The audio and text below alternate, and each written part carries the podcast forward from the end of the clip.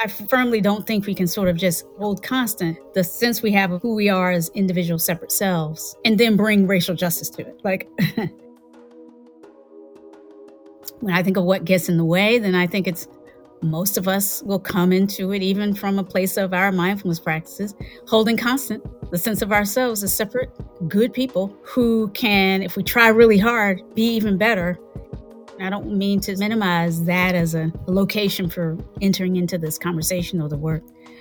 And to me, there is a barrier around the invitation that is deeply a part of the practices I call mindfulness. That's about disrupting or dissolving the senses that we have of ourselves as separate beings in a world that we can navigate with some fixed sense of control, right? So that we always end up looking good and being on top and moving forward. It's like mindfulness itself is a radical disruption um, and very countercultural disruption of all of these ways of thinking about what it means to be alive, actually.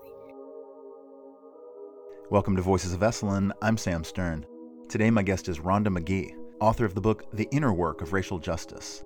Rhonda is a visionary law professor and mindfulness teacher who has dedicated her life and her work to integrating contemplative practices with issues of social justice. In this episode, we're going to dive deep into the idea that inner transformation can serve as a useful and effective catalyst for societal change.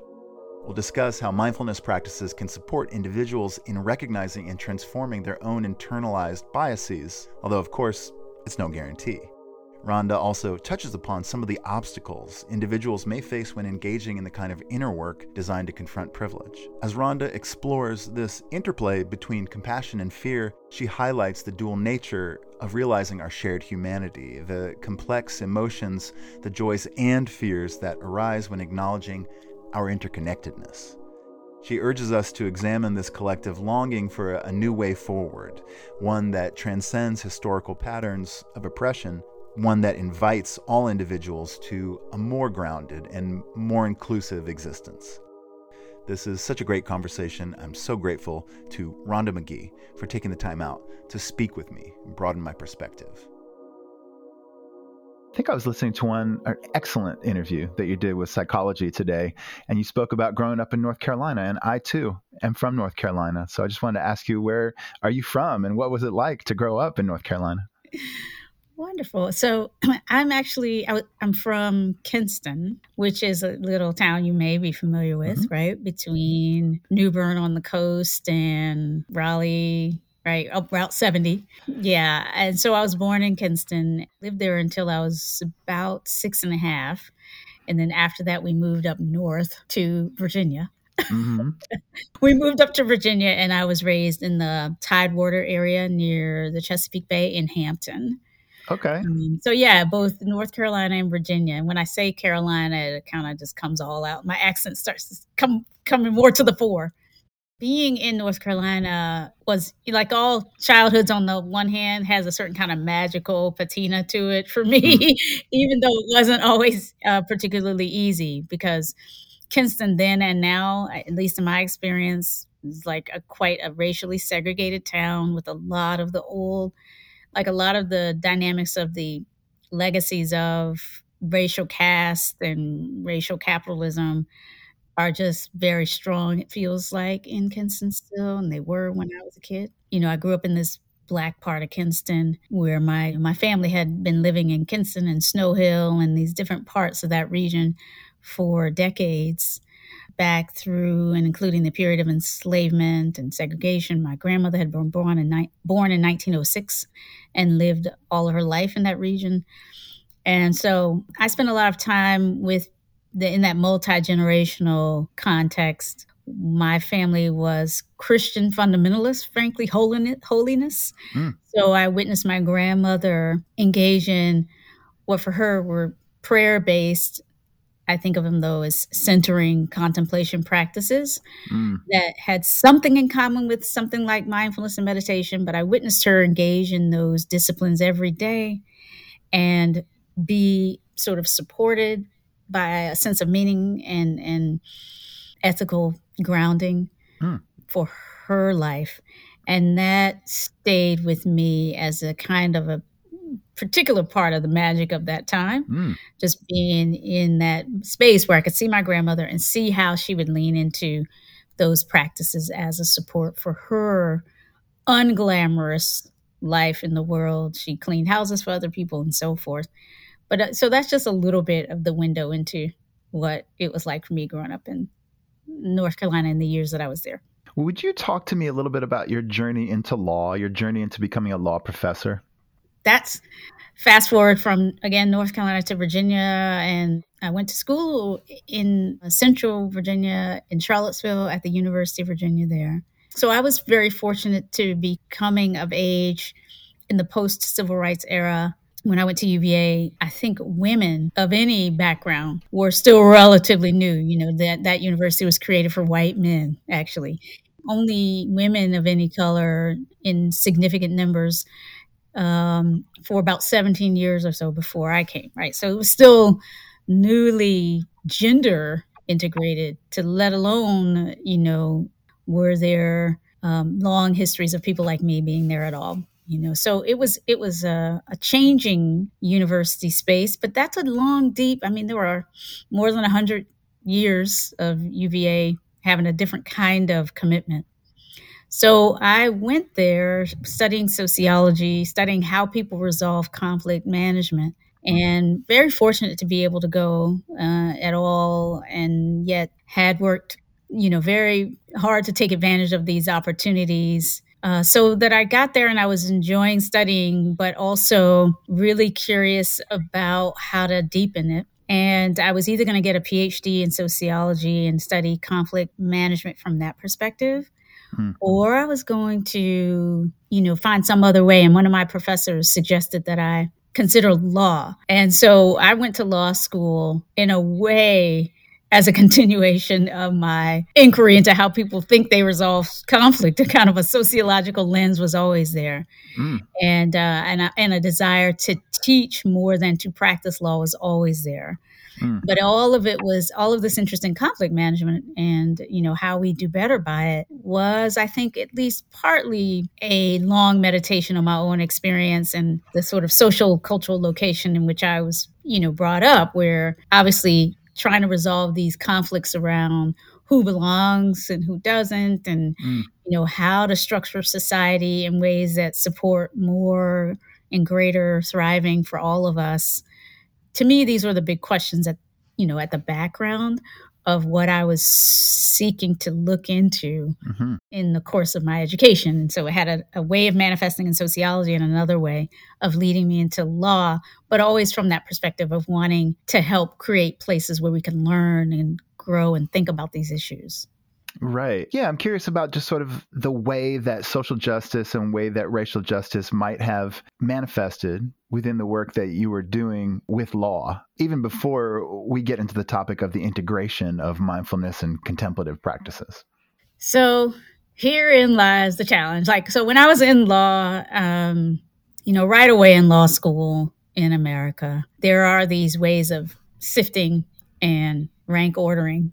Mm. And then funneling people toward things that their performance in in certain standard measures kind of make available. So I was one of those people who was for on the one hand fortunate to be sort of sifted into high performing law student mm. and a certain window of opportunities that that came from that. UVA, for example, is one of the top tier law schools. It's associated with funneling law students into academia on the one hand. In fact, that's one of the reasons why one of my professors suggested I go to UVA Law. One of my sociology professors was saying it's a good funnel for law professors. Hmm. Again, part of these deep structures of right privileging systemic opportunity that are not always obvious right when we just sort of look at people's resumes but so once i got into uva and did well enough to then have access to these other kinds of corporate law jobs. I was sort of being funneled and pushed into that. Um, by which I mean to say, you know, there was a lot of conversation about how you should at least try these jobs. I know you didn't necessarily think you were going to be a corporate lawyer, but you could do this and that from that perspective. You can, you know, make a difference from within those systems. And as a young you know, woman of color. There was some appeal to that sort of logic. So I ended up working in some corporate law firms for a while. And while there, my, you know, my interest in these broader socio social issues led me to bringing in pro bono cases where I would help, you know, black families in distress family law cases that where again a lot of these corporate firms will have a certain percentage of hours set aside for attorneys to do pro bono mm. service work okay so on the one hand i was studying corporate insurance law actually and practicing yeah. on behalf of corporate insurers aig you know this little known company at the time that we, the world would later learn about uh, was one of my clients you know, state farm etc but uh, in the, my pro bono wor- work, I was doing immigration cases or cases of family law, um, you know, domestic violence, um, Section Eight housing sorts of cases, or um, or engagement, nonprofit work, trying to work with folks trying to make a difference by forming a nonprofit to look at racial issues more effectively. I helped a group of students from Stanford form a nonprofit in that regard. So, what I was doing while I was practicing law was trying to have a foot within, you know, some of these systems, places where people like me had not previously been allowed, right, to to see what was going on from the inside. But I was always trying in some way to infuse it with the kinds of commitments I had had for a more inclusive kind of justice and my my eye was always on the ball of maybe one day I'll actually leave practice and go into teaching, which is where I might explore uh, even more how to be an agent of change from within. Yeah. And so my time practicing law was spent in that way, but it was a relatively short period of time. I was practicing law for about four and a half years before going into teaching. Mm-hmm. Okay. And I'd love to hear about sort of like how uh, mindfulness, contemplative practices got brought in.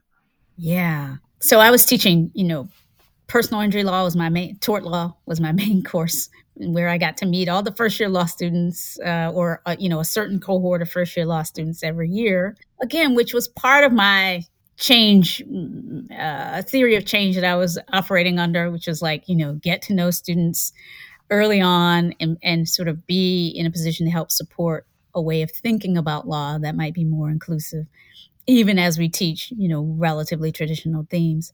So I was teaching that and then also teaching classes on race and law, including critical race theory, hmm. which was something I wanted to teach as opposed to being asked to teach.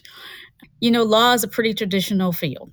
And so it has never been the case that um, you know you could necessarily count on any particular place or region as being a place where, where within law you'd see a lot of mm. aggressive support for social justice work. So, so I was like bringing in the critical race theory, you know, classes uh, from the first year that I taught law school at the University of San Francisco, and have consistently been bringing in um, opportunities to study about race in American legal history and to deepen our exploration of, you know, this Janus faced quality of law. On the one hand, it's a place where we turn for, you know, liberatory potential. We're trying to bring lawsuits for actual change on the one hand.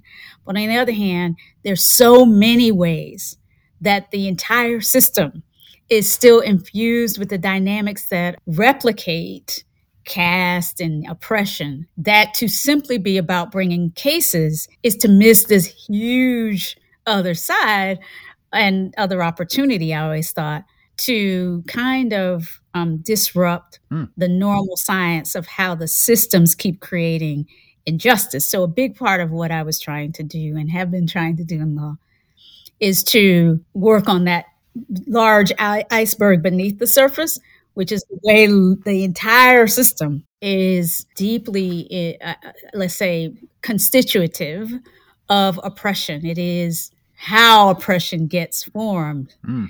that has been the kind of critical legal, not just critical race theory, but critical legal project that my work has always also been about. So it's been, you know, from that place of like outwardly teaching classes that are traditional and not so traditional, tort law, and then classes around race and law, but bringing this critical lens that is consciously seeking to expand consciousness about the sort of obvious and non-obvious sociological lens as well but the non- obvious and non-obvious social spiritual moral functioning of law in our world that's really been the sort of deeper project that i've been about and it's been an ongoing journey I, I, imagine that it has. You know, at what point did you feel that the inner work became critical to uh, uh, being able to achieve or pursue social change in a sustainable way?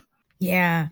Well, again, there is this link that is, again, not obvious and often never discussed between critical legal thinking and this inner work project. Mm uh, just to quickly say, so there's critical race theory, but that emerged out of this body of thought called critical legal studies, mm. which was originated by white male northeastern fancy law school graduates from Harvard and Yale, Duncan Kennedy, Peter Gabel, these types of folks. Within this critical legal project, there was a kind of a a piece that was about showing how law was replicating class based inequality right? It was the reproduction of hierarchy was one of the big themes of this critical legal project. But then there was another piece, quieter piece, much less popular part of the critique, that was a critique of law's alienating effects. How it how it was a, it was it basically was a spiritual critique of law. Mm. In fact, it was called that. And it was aiming to help wake us up to the ways that thinking about ourselves as these individual, rights bearing, separate and apart entities, right, who would bring a lawsuit to, to make a difference. That way of thinking about ourselves was, again, a deep structure of law, but also a deep part of what keeps us, you know, kind of replicating these systems mm. and never really making much progress. So that spiritual critique of law was aimed at aimed at asking what are the effects on our inner lives of this system that we are now all, you know, kind of trained to not just engaging, but in a certain sense, keep passing on to generation after generation without really changing the system very much. So I was drawn to the that critique, that inner critique, that spiritual critique of law on the one hand. Mm. And then on the other hand, just engaging my own personal practices. And I started to see the interrelationship between these two. And so I would, you know, as law professors will do, gather together with other professors reading articles being written about this critique of law. And I would then be the one saying, Are we also going to meditate? are we also going to infuse our own experience so that we are not just having an intellectual conversation? And then not everybody who was doing the writing about it was interested in the practice, and not everybody who was practicing was interested in writing and thinking. So I was always trying to find that that bridging intersection, and so you know, people would say, "I think you want to go meditate. There's a meditating lawyers group that you might want to join," and so um, I found myself bridging these communities of like scholarly inquiry around what is wrong with law? Why does it keep replicating these not just racial and racist hierarchies, but gender hierarchies, class hierarchies, LGBTQ? Why is law still doing this all the time? And what are the effects on our hearts, minds, spirits? This false sense that we have of our separateness in a world where we can control everything if we're just good enough. Mm. Like, how is law part of the problem in that regard? Mm. But then, how can practice, our own personal practice commitments, for me, meditation, but other ways of, again, re inhabiting my body and, and really opening up the, you know, sort of subjective relationing, right, that is inherent in every moment. Mm. How could that, those commitments, you know, sort of help inform the kind of critical legal project that I was involved in. That was something I was very, very interested in. Now, at this point, we're like, now we're in a very small group of people in the world who would ever even think, you know, well, be in this kind of conversation. And that meant that, you know, I started to find other ways of expressing these interests. And, and it was from that personal impetus to not be in a circle of one trying to do all that, I started to find um, how see how the mindfulness community itself mm. could be an ally in this effort to take these practices off the cushion and into the world. And that opened up the, the sort of vein of practice and writing and exploration around mindfulness and social justice for me. Do you think that individuals can navigate and address their own biases and blind spots better if they're engaging in like a mindfulness compassion practice? Yes, with a caveat. Uh-huh. I mean, I think that's true, but I think it um, there needs to be some support for that. Yeah. I don't think it. In other words, I guess I'm trying to say I don't think it automatically necessarily happens that way. And I say that you know with a lot of humility, having been over the years practicing with others, seeking to offer some support, but also having heard my colleagues and my peers. I've heard many of my colleagues just say, I've practiced for many years. It did never it never occurred to me to bring this practice to bear on these issues of social inequity. And it's not easy for me, though I've practiced, you know, let's say thinking of one friend, you know, I've been practicing for 20 years. Uh, it's still not easy for me as a white male embodied, right? Someone who's been framed to think of oneself in this way to work against bias using mindfulness. Like there are many other bypasses. There are many ways I could just practice in ways that never really invite that kind of inquiry. And or let alone deconstructive project, right? Around trying to, you know, make the world actually less biased. Mm. It's a call for humility then. It, it, around this idea that yes, because I'm meditating, I'm going to necessarily be more able to navigate a world of bias. No. I do think there are ways, though, for sure, for sure, for sure, that these practices can be turned toward or opened up to that field of inquiry. Mm. And therein lies the value of a supportive community of practice, of teachers or guides, you know, of again being more humble about what it actually is inviting of us. Then, uh, yes, I think from that place, a lot could happen and might happen. Well, I'll, I'll ask you this: when it comes to racial justice work, what obstacles have you observed in individuals who are beginning to engage in the inner work? You know, what, what comes up for them, perhaps in terms of privilege mm-hmm. or else, that can get in the way of increased empathy? So uh, it's a really good question, and I think it ties to what I was saying before. I don't personally, um, my my own view of what racial justice work invites is not necessarily consistent with the dominant way of thinking about it in terms of the social justice discourses of our times. Mm. For me, it's not about parity or creating more seats at the same tables in the same houses. Mm. It's very, very much about pausing long enough to see how the tables and the houses completely need to be reconstructed for all of us to thrive. Then ultimately, it invites all of us into this again the repair work the deep repair and reformation work that i think is called for as a legacy of you know thousands of years of this formation of the notion of the individual now. This sort of agent of change in the world with this identity, with this particular history, with this particular story, with these grievances, as opposed to this life energy, life force embedded in the world. Mm.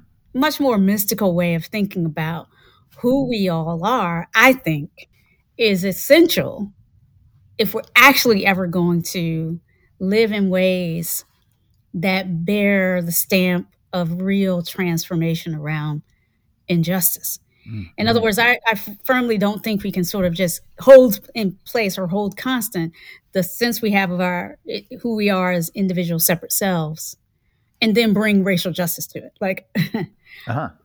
personally, I don't. That's not how I think of it. I and so when I think of what gets in the way, then I think it's most of us will come into it even from a place of our mindfulness practices, holding constant the sense of ourselves as separate, you know, good people who can, if we try really hard, be even better and that is a place to begin for me or at least some important i mean i think there's that's really important important i don't mean to minimize that as a, a location for entering into this conversation or the work and when just in response to your question about what are the barriers i think mm. if that's how you hold constant what we were talking about then then to me there is a barrier around the invitation that is deeply a part of the practices i call mindfulness that's about disrupting or dissolving the senses that we have of ourselves as separate beings in a world that we can navigate with some fixed sense of control, right? So that we yeah. always end up looking good and being on top and moving forward. It's like mindfulness itself is a radical disruption um, and very countercultural disruption of all of these ways of thinking about what it means to be alive, actually. And so I think that if you're coming to me, if you're coming into mindfulness with the kind of a view that it's really just going to make you a better human being, it's okay, it's great, and it's important, and it's a good place to start.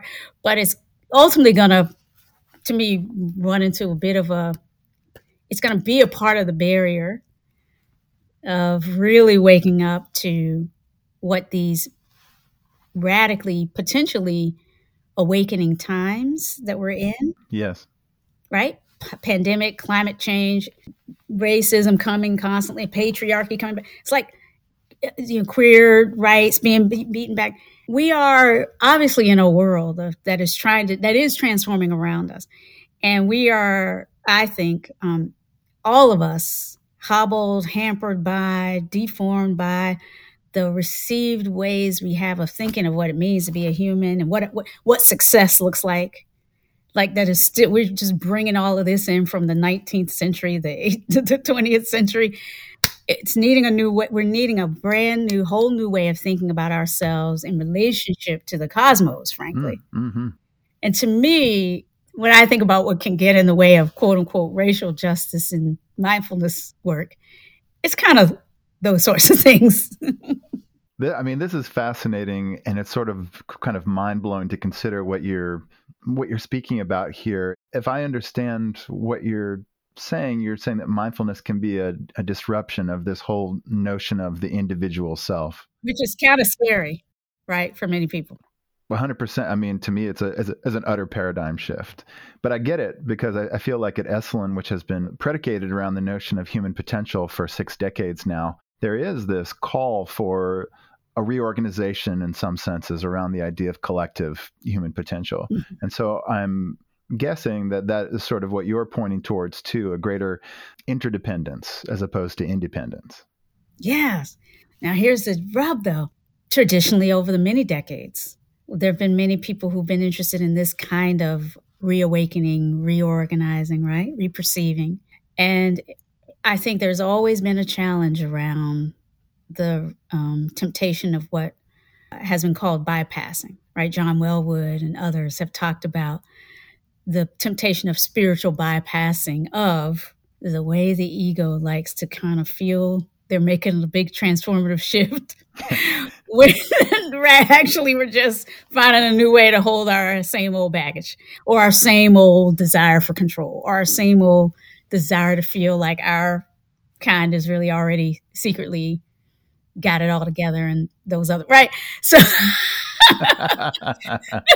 it's really an invitation to sort of say yes to the sense that what i'm speaking about is in the air of what the Esalen community has been i think aiming and pointing toward. However i do think at least in my ex- humble experience the let's call it the west coast new age human potential movement has embedded a lot of spiritual bypass, a lot of we're already kind of evolved and to the degree you might want to talk about injustice that's a sign that you and your kind need to evolve to where we are where we're already one. And so it's it's it's it's with a certain kind of humble you know view that from within these spaces where I have been privileged to meet a lot of beautiful teachers and spirits and souls, that it seems like there's a call for a more grounded, this is where I've been using the phrase soulfulness, a more grounded appreciation of what it what it really takes to become more intimate with our own bullshit around these identity based hooks. It, it really is, you know, it's it's a it's a humbling, I think, invitation. Um, and you know, this quality that I'm calling soulfulness is about really noticing the attachments that we have to the things about the way things are that feel really good and feel really affirming and that in their own unconscious way can continue to replicate us versus them mm. dynamics or some of us already belong more than others you know or those sorts of things and so yeah i think thank you for naming that i think the esalen community sees itself and has good reason to see itself sort of a part of this invitation to reconceive of what it means to be human. Mm. And this is one of the reasons why I feel very fortunate to be a part of this community. At the time, same time, I can say as a person who comes into this community in this body, black, racialized, petite, cisgender, female, um, there's a lot about Esalen that feels quite white and quite um, unaware of the legacies of colonialism and all of the interlocking oppressions and in the way that we in this community i'll say we have held the sort of dominant human potential invitation. Mm, so the mm-hmm. question is how do we keep breaking that open? How do we keep you know actually um ah, i don't want to say doing the work it sounds so cliche but really just you know learning. Mm-hmm. how do we keep from yeah. life? Yeah because life has so much to teach us. Mm-hmm and thank you so much for for naming that and sort of the legacy of white supremacy within the human potential movement and the enormous blind spots that would lead someone to feel like the human potential movement was birthed out of Abraham Maslow and um, Al- Alan Watts and Aldous Huxley's uh, right. whatever long soulful right. beards or whatever. Right, right. and by the way, I'm just reading new research around Maslow about how much he leaned into indigenous teachings and practices, studied from them, knew a lot more from that experience about the role of the communal in helping promote whatever he later articulated as self actualization. In other words, there just is so much more for us to see if we're willing to see it, but it can be humbling to understand ourselves as lifelong learners, even those of us who've learned and practiced and even taught so much. Mm-hmm, absolutely. Yeah. I mean, you have this incredible phrase I want you to return to if you feel open to it. We must become intimate with our own bullshit. yes. Yes.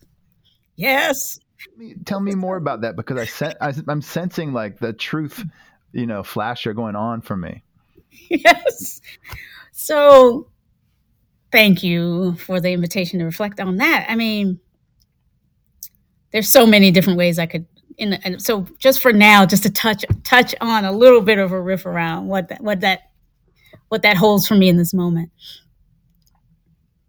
I mean, literally, part of what Western modernity, you know, the sort of civilizing narratives of that embed in all of us is a kind of a automatic reaction and resistance to the idea that we even have bullshit, literal bullshit. like uh, I, you know, measure my the quality of my having overcome by the distance I can place from like whoever has to clean that shit up. like literally.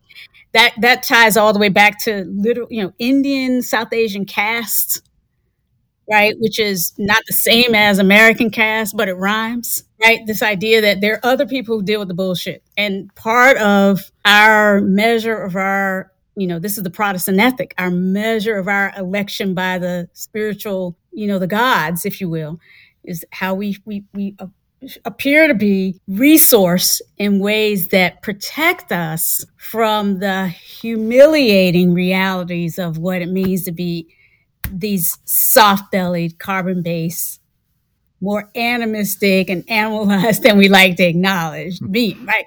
we, we're doing everything we can to like keep that, you know, like awareness of like the fact that we are in our shit all the time and falling apart all the time, like at bay. Like we got to keep that at bay. And, you know, we measure our success in a certain sense. And I know what it's like. I mean, I'm a law professor. I live in a home in San Francisco. I'm, I've been formed. This is where whiteness is my, and, and colonialism is my, you know, barrier is on my shoulders too.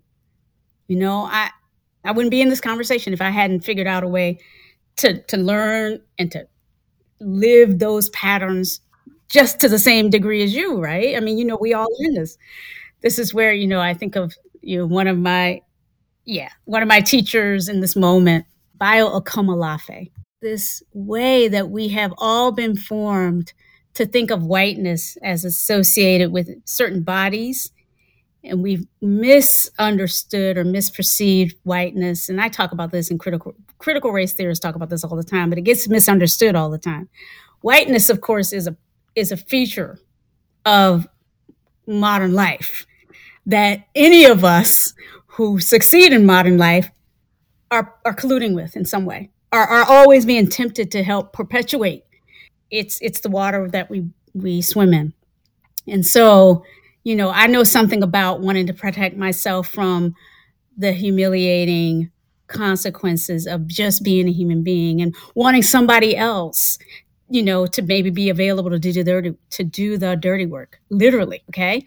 And if we look at our histories as humans, I look at the life my grandmother led. She was doing the dirty work, and because in the southern part of the United States where I was born and raised, people like me were literally still supposed, still to this day, supposed to be doing the dirty work, right? Martin Luther King Jr. died while protesting in Memphis in 1968 the treatment of sanitation workers in Memphis, Tennessee, in a in a protest in which they were walking with with placards saying "I am a man," because sanitation workers were there was a racist order that the black sanitation workers were literally more vulnerable, had to ride on the outside of trucks, and would sometimes fall into the trucks or have to rest inside the compaction you know mechanisms of the truck during the rain. Mm. and two black men had died recently because of they were trying to be protected from the rain. King goes to memphis.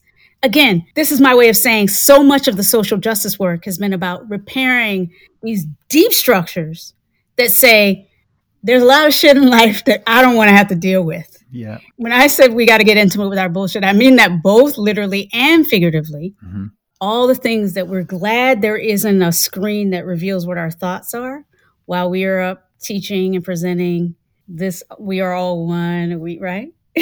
Inside it's like we're one as long as those people are kept a certain kind of distance as long as i don't have to be confronted you know with some of the pain of recognition that you know but for a little bit you know their blues could be mine or their vulnerability could be mine. And I'm scared kind of shitless of that. Like, I don't, you know, I mean, I think one of the th- insights that I've been exploring along the way is that in our communities of practice around mindfulness and, you know, awakening, if you will, there's a lot of talk about compassion and and the way that realization of interconnectedness necessarily opens up a font of compassion almost. Mm. And yet, in my experience, realization of interconnectedness. And then again, this comes back to the conversations i've had with teachers who've said yeah you know what? Just meditating doesn't necessarily make me more able to deal with my bias. Because for some people they're willing to be honest about how realizing and i'm one of those people realizing our interconnectedness on the one hand is an invitation into this loving embrace of like oh my gosh let me help you when you're when you're suffering. But on the other hand it can create a lot of fear it's like, yes, we are interconnected by that virus that originated somewhere in China. Therefore, please let's seal off our borders from all the people from China. And like, no, I don't think we should have an immigration policy that bars immigrants from different parts of the world that we consider to be dirty or shithole. But on the other hand, I might quietly vote for somebody who who does make make sure I'm a little bit more protected from this radical interconnect, right? So I think um, having that, whew, you know, lovingly creating a space where, where, we can acknowledge what it's like for us, mm-hmm. including that whole range of emotions, the part of us that wants to be open and loving, the part of us that's really scared, mm-hmm. that has no idea how, right? Because who does? How are we going to make it in a world without oppressions? Mm-hmm. How how are those of us who are not oppressed right now right. going to continue? You know, we we have nothing to prepare us but what we've seen historically, which is maybe the oppressed, you know, overtake or replace those who have been the oppressors. It's like, well, who wants that? How do we how do we find some new way, right, that allows all of us an honest, grounded place in this world, a sense of our own indigeneity, like the sense, other way of thinking about indigenous. We're all indigenous to this planet. We're all born, we're all selected to, or selected for by Earth to be a part of whatever this moment is supposed to be about. And we don't, we don't have language even for allowing and, and sort of settling into a sense that actually there's enough for all of us. There's joy in just, you know, being alive together and we can find a way. We don't have language, we don't have political processes for that. And to me, that's both really kind of scary. I understand that. I feel the fear, but it's also that is the opportunity and the invitation of this time. Mm. Wow. Because I know this work is difficult, right? I want to hit on the experience of self compassion and other strategies and techniques that individuals could use to maintain resilience and self care while engaging in, in the work of social and racial justice? Oh, man, that's such a good question.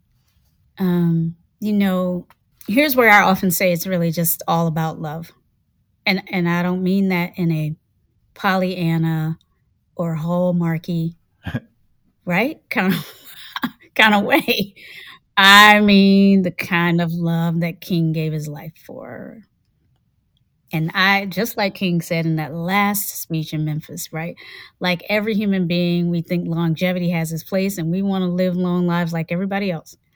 But at the end of the day, this question of how do we make real the sense that I think is is present if we're just open to it, that we really are bound up together, that our hearts are capable of feeling for and with each other. And and that from that place we might not know what to do in response because we again as i mentioned before haven't really been trained and formed to figure out whatever the next way might be. But we we might be better able to just pause to just create more space for letting each other come home to the reality to whatever it is that we're actually suffering with and through. And so if I feel a little bit more spacious ability and resilience, right? This is where I think the resilience work is really about us, all of us. You know, it's really not just about me trying to figure out how I can be more resilient in the struggle. Again, it's like whatever amount of that I can experience, it's really for the mutuality of things. So that when I'm meeting another human being who who has a little bit less in the moment, right, is feeling a little more beaten down, a little more exhausted, or more, more than a little.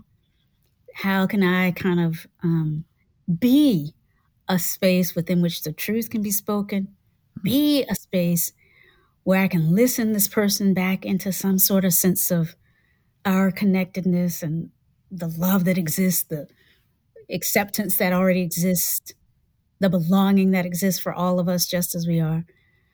So I think, you know, it's really about how these practices for me disrupt the, the, sense of me and mine and my little self and my resilience and open up a sense of me being a part of this natural world where I don't care how many years I learn, how many degrees I get, I'm never going to be able to figure out all of the magnificent ways that these body, this body, with all of its social disabilities, if you will, has been 100% kind of selected for in this environment and has all kinds of skills and navigated that I will never know. but being delivered into a, a more trustworthy sense that we already belong mm-hmm.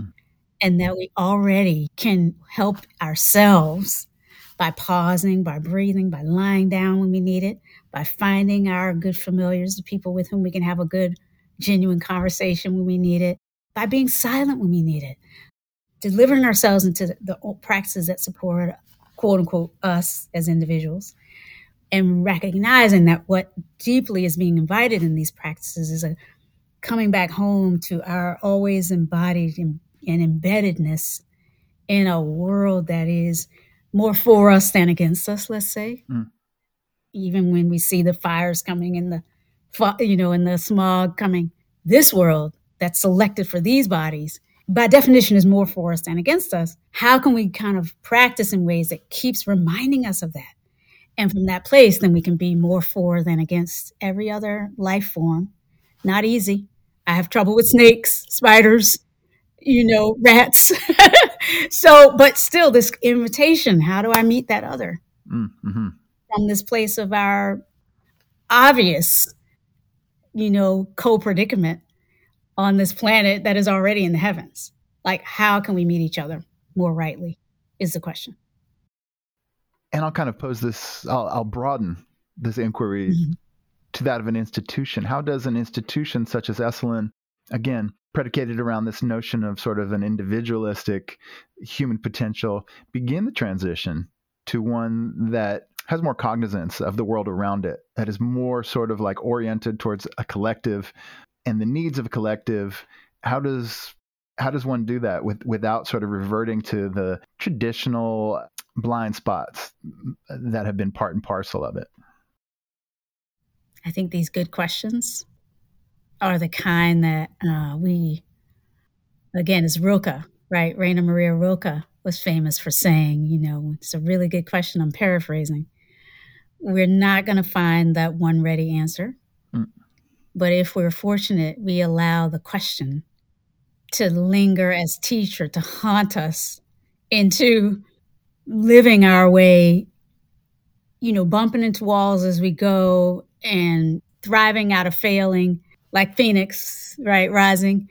The kinds of that is the kind of question that is way bigger than any one of our minds and um, and any one of even our institutions in this time. I think right, Esalen is an institution embedded in a world, and so I think it's it's actually having the courage to keep asking that question, to know that that question is really important, and it is going to take us beyond the capacity of our minds given the way they've been formed and the way they've been trained and the way forget about the minds the way our whole body and being everywhere we turn we're reminded we're supposedly separate we're supposedly on our own we're right? But we're constantly reinforcing that. And we that you know that's an ocean that we're in. And we just all learned by looking at stuff that happened in oceans last week that we ignore we, we fail to respect oceans at our peril.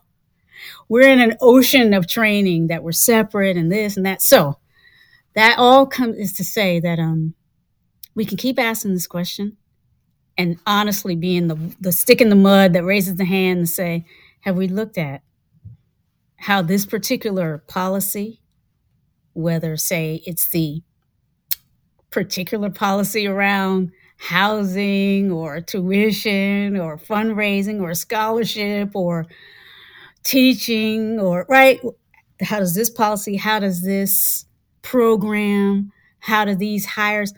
How does this board?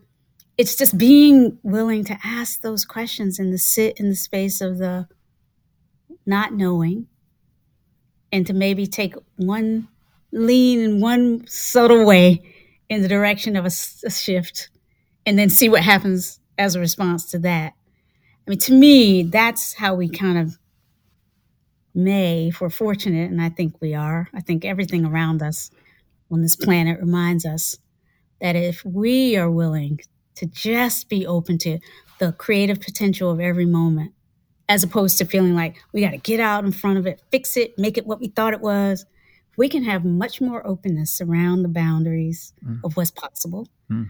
Then the the universe and the world and the systems in which we're always always already embedded and a part they have creative lessons and enlivenings to deliver to us as well. So it's not all just on us or on Esalen, but it is on us perhaps to do our part, which is to ask the questions and to be a part of holding the space mm. for the answers to emerge.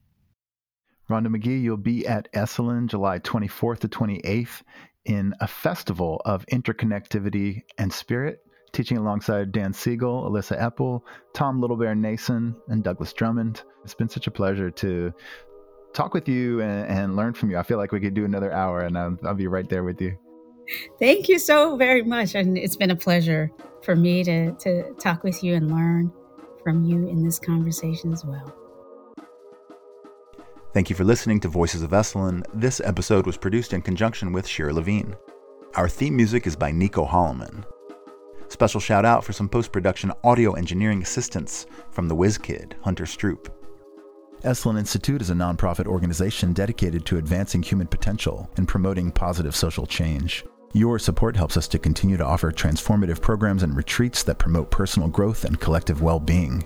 To learn more about Esalen and how you can support our mission, visit our website at esalen.org.